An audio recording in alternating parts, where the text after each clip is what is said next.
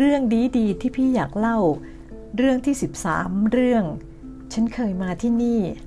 และฉันเป็นเด็กดีมาก จากเรื่องจริงที่เคยเผยแพร่อยู่ในโลกโซเชียลแห่งเมืองเฉินตู เธอเป็นเด็กผู้หญิงแสนสวยคนหนึ่งมีชื่อว่าวีเอียน เธอมีดวงตาที่กลมโต มีจิตใจที่ใสสะอาด เธอเป็นเด็กกำพร้า มีอายุอยู่ในโลกนี้เพียงแค่ 8 ปี คำพูดสุดท้ายที่เธอทิ้งไว้ก่อนจากไปก็คือ ฉันเคยมาที่นี่ และฉันเป็นเด็กดีมาก ตั้งแต่เกิดมาก็ไม่เคยรู้จักพ่อแม่ที่แท้จริง มีแต่พ่อที่เก็บเธอมาเลี้ยง เมื่อคืนวันที่ 30 พฤศจิกายนปี 1996 คุณพ่อหวีสื่ออิวพบเธอถูกทิ้งอยู่ในพงหญ้าใต้สะพาน เธอเป็นเด็กแรกเกิดกำลังต่อสู้กับลมหนาวด้วยความหิวโหย บนหน้าอกเธอมีกระดาษเขียนไว้ว่า เกิดเมื่อวันที่ 20 ตุลาคม คุณพ่อหวีสื่ออิ๋วมีอายุกว่า 30 ปีแล้ว แต่ด้วยความที่เขาจนเขาจึงยังไม่สามารถหาภรรยาได้สักที เขาคิดว่าถ้าหากนำเอาเด็กคนนี้ไปเลี้ยง เกรงว่าชาตินี้คงจะไม่มีผู้หญิงคนไหนยอมแต่งงานด้วยเป็นแน่แท้ เขามองดูเด็กหญิง ที่อยู่ในอ้อมกอดร้องไห้ไม่ยอมหยุด เขาแข็งใจวางเด็กกลับไปที่พงหญ้า แต่แล้วเขาก็ต้องกลับใจอุ้มเด็กขึ้นมาใหม่ เด็กผู้หญิงหนาวจนตัวสัน่น เสียงร้องไห้แห่แห้งและไร้เรี่ยวแรง เขาคิดว่าถ้าไม่มีใครให้ความช่วยเหลืออีก เด็กก็คงเอาชีวิตไม่รอดแน่ทำยังไงดี สุดท้ายเขาก็ต้องตัดสินใจ อุ้มเด็กไว้ในอ้อมกอดเหมือนเดิม เขาถอนหายใจและบอกกับตัวเองว่า ฉันกินอะไร หนูก็กินแบบฉันกันแล้วกัน เขาตั้งชื่อให้หนูน้อยว่าหวีเอี้ยน นั่นเพราะเธอเกิดในฤดูเก็บเกี่ยวที่แสนสวย พ่อหวีเป็นคนจน เขาไม่มีทั้งนมแม่และไม่มีเงินซื้อนมผงเเขาได้แต่นำเอาน้ำข้าวมาเลี้ยงหนูน้อยเป็นอาหารทุกมื้อ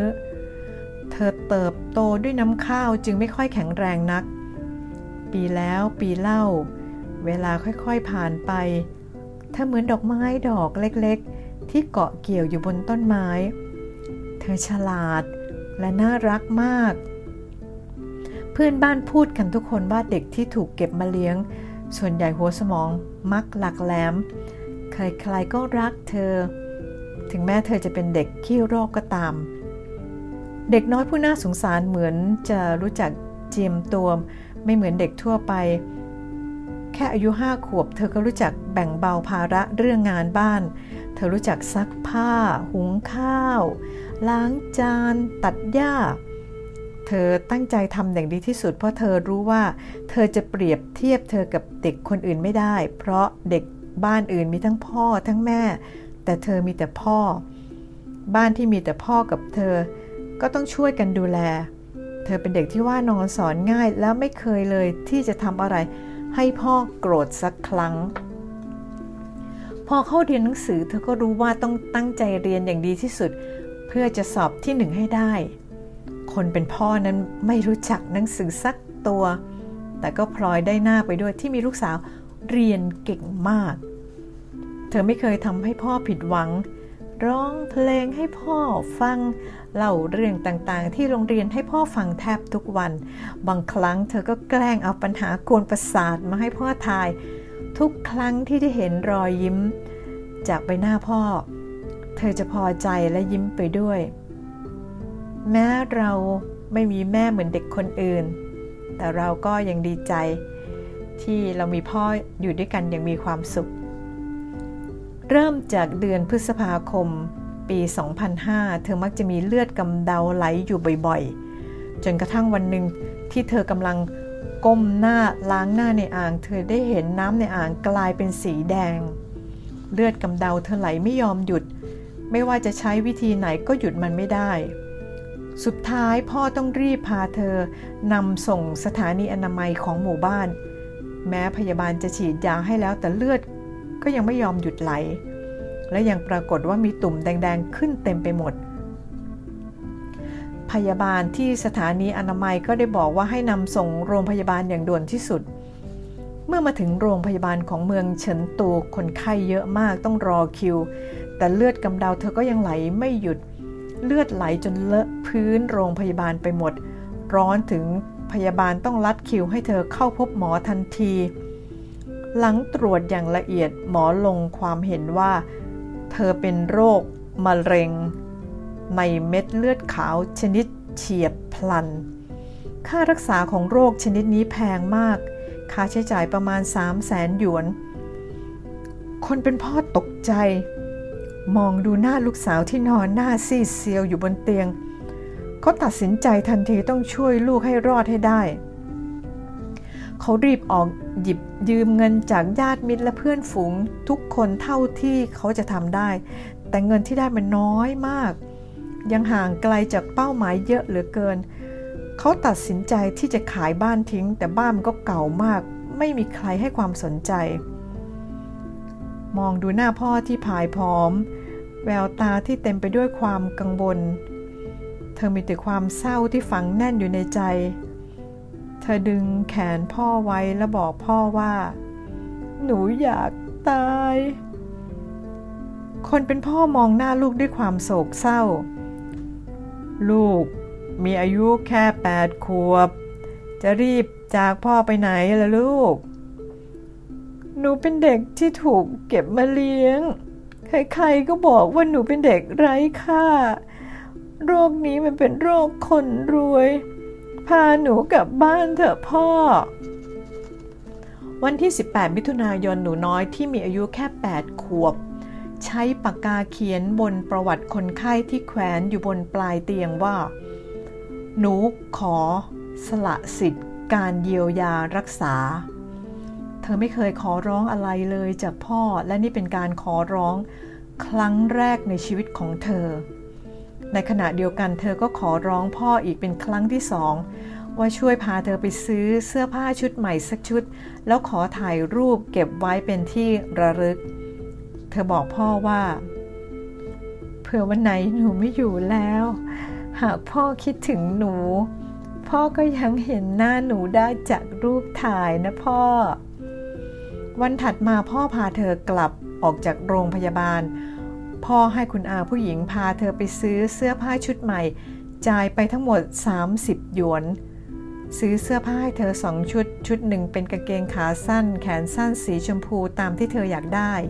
อีกชุดเป็นกระโปรงสีขาวจุดแดงที่คุณอาเป็นคนเลือกให้ เธอลองใส่แล้ว เธอก็ไม่อยากจะถอดมันอีก ทั้งสามคนมาถึงร้านถ่ายรูป เธอใส่เสื้อผ้าชุดใหม่พร้อม ชูนิ้วสองนิ้วทำสัญลักษณ์ รูปตัววี แม้ทุกคนจะพยายามยิ้มให้กล้อง แต่สุดท้ายทุกคนก็กลั้นน้ำตาไม่อยู่ เธอไม่สามารถไปโรงเรียนได้อีกบ่อยครั้งที่เธอแบกกระเป๋านักเรียน ยืนเหม่ออยู่หน้าหมู่บ้าน ดวงตาเธอมีคราบน้ำตา ถ้าหากไม่ใช่นักข่าวหญิงที่ชื่อโบเยียน แห่งหนังสือพิมพ์เฉินตูที่บังเอิญมารู้เรื่องนี้เข้า เธอคงต้องจากโลกนี้ไปอย่างเงียบๆ เหมือนดอกไม้ดอกเล็กๆ ที่ร่วงหล่นจากต้นสู่ดิน คุณน้านักข่าวไปรู้รายละเอียดของเรื่องนี้จากโรงพยาบาล จากนั้น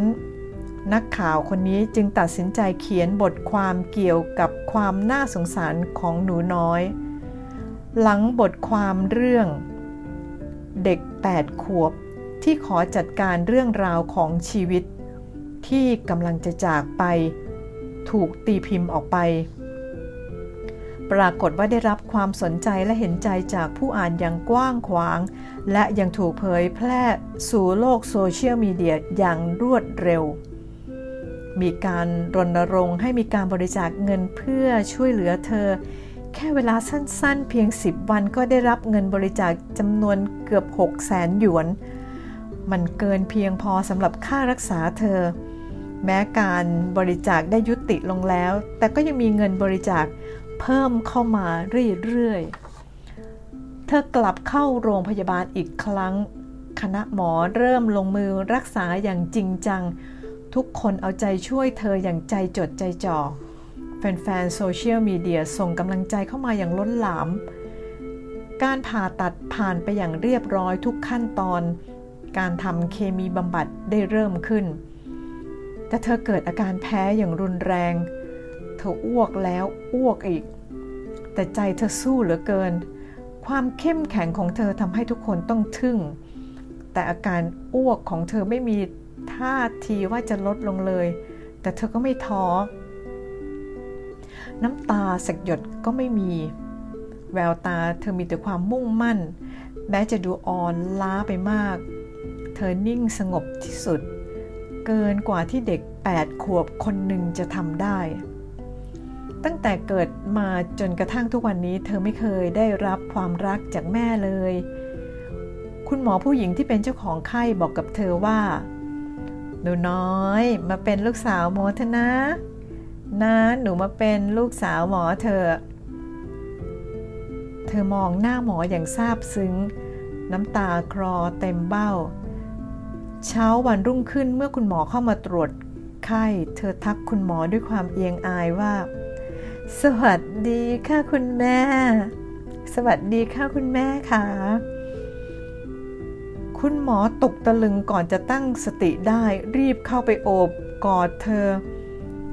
สวัสดีจ้าลูกสาวคนเก่งของแม่ หนูเก่งจริง ๆ นะ ลูกสาวแม่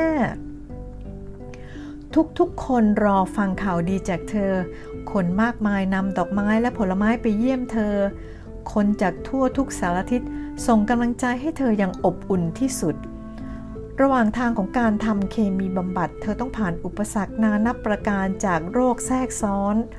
มีเลือดออกในกระเพาะอาหาร มีการเกิดอาการช็อกถึงสองครั้ง มีการติดเชื้อในกระแสเลือด เม็ดเลือดแดงถูกทำลาย แต่โชคดีที่สามารถเอาชนะโรคต่างๆไปได้ คณะหมอทุ่มเทให้เธออย่างเต็มที่ และดูเหมือนโรคลูคีเมียของเธอจะสามารถควบคุมได้แล้ว ทุกๆคนหวังเป็นอย่างยิ่งว่าเธอจะหายวันหายคืน แต่ ผลกระทบจากเคมีบำบัดมันมากเกินกว่าที่ทุกคนจะคาดหมาย ถ้าเทียบสภาพกับเด็กคนอื่นแล้วพื้นฐานร่างกายของเธออ่อนแอกว่ามาก แม้ทุกอย่างดูเหมือนจะผ่านพ้นไปแล้ว แต่ร่างกายของเธอยังอยู่ในสภาพที่ย่ำแย่อย่างที่สุด วันที่ 21 สิงหาคม เมื่อเธอได้เจอคุณน้านักข่าว เธอก็ได้พูดกับนักข่าวหญิงคนนั้นว่า คุณน้าคะคุณน้าฮะทำไมผู้คนถึงบริจาคเงินให้หนูเยอะแยะเลยล่ะคะ นักข่าวสาวก็ตอบว่า พวกเขาล้วนเป็นคนมีจิตใจดีงามไงคะหนูก็อยากเป็นคนที่จิตใจดีงามเช่นกันค่ะ นักข่าวสาวก็ตอบว่า หนูเป็นเด็กดี ที่มีจิตใจดีงามอยู่แล้วทำใจให้สบายนะคะ รักษาตัวให้หายเร็วๆ เธอหยิบสมุดจากใต้หมอนออกมา บอกกับคุณนานักข่าวว่า นี่คือจดหมายสั่งเสียของหนู นี่คือจดหมายสั่งเสียของหนูนะคะ คุณนานักข่าวรับสมุดมาด้วยมืออันสั่นเทา เปิดดูก็เห็นข้อความเขียนอยู่บนหน้าแรก นี่เป็นจดหมายสั่งลาจากเด็ก 8 ขวบคนหนึ่ง แทบจะไม่น่าเชื่อถึงแม้จะมีการใช้คำและตัวหนังสืออย่างถูกๆ ผิดๆ แต่พอจะจับใจความได้ว่า คุณนาที่เคารพรัก ก่อนอื่นหนูต้องขอขอบคุณคุณนาที่ยื่นมือเข้ามาช่วยหนู ถ้าไม่มีคุณน้าหนูคงจากโลกนี้ไปนานแล้ว หนูรักคุณน้าค่ะ หนูอยากจะฝาก คุณน้าช่วยบอกพ่อหนูว่าหนูรักคุณพ่อที่สุด หนูอยากเกิดเป็นลูกคุณพ่ออีกในชาติหน้า แต่ขอเกิดเป็นลูกที่มีร่างกายแข็งแรง จะได้อยู่กับคุณพ่อจนแก่เท่า วันคุณน้าช่วยดูแลคุณพ่อแทนหนูด้วย คุณน้าช่วยนำเงินบริจาคส่วนที่เหลือของหนู บริจาคต่อให้เด็กที่ป่วยเป็นโรคเดียวกับหนู หนูอยากให้พวกเขาหาย เจ็บหายป่วย หนูขอขอบคุณทุกคนที่กรุณาบริจาคเงินมาช่วยหนู แต่หนูก็ใช้เงินของพวกเขาไปมากแล้ว หนูรู้สภาพร่างกายของหนูดี แม้หนูจะได้พยายามอย่างดีที่สุดแล้วก็ตาม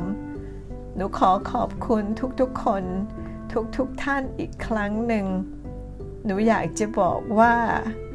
หนูเคยมาที่นี่ และหนูเป็นเด็กดีมาก หลงชื่อหวีเอียน คุณน้านักข่าวอ่านจดหมายด้วยคราบน้ำตา ได้แต่ปลอบว่าหนูอย่าคิดมาก ลูกหนูอย่าคิดมาก ทุกอย่างจะค่อยๆดีขึ้น วันถัดมากระเพาะอาหารของเธอมีเลือดออกอีกครั้งหนึ่ง อาจจะเป็นเพราะตลอดเดือนที่ผ่านมาไม่มีอาหารตกถึงท้องเธอเลย และนี่เป็นครั้งแรกที่เธอแอบกินบะหมี่สำเร็จรูปเข้าไปก้อนใหญ่ ซึ่งนั่นทำให้เลือดในกระเพาะไหลทะลัก คุณหมอรีบให้เลือดเธอทันที เธอปวดท้องอย่างรุนแรง หน้าตาบูดเบี้ยว ด้วยความเจ็บปวด ในที่สุด เธอก็หยุดร้องไห้ แล้วเธอก็ค่อยๆ สงบลง เธอจากไปอย่างสงบ ด้วยวัยเพียง 8 ขวบกว่าเท่านั้นเอง ไม่มีใครอยากจะเชื่อว่านี่เป็นเรื่องจริง นางฟ้าตัวน้อยๆ จากพวกเขาไปแล้ว ไม่มีเด็กคนไหนอีกแล้วที่สามารถสู้ด้วยใจที่เด็ดเดี่ยว สู้ด้วยใจที่เปี่ยมความหวัง แต่เธอก็ต้องพ่ายสังขารตัวเองในที่สุด กระแสข่าวกระจายไปทั่วโซเชียลมีเดียมีแต่ข้อความแสดงความเสียใจ หนูน้อย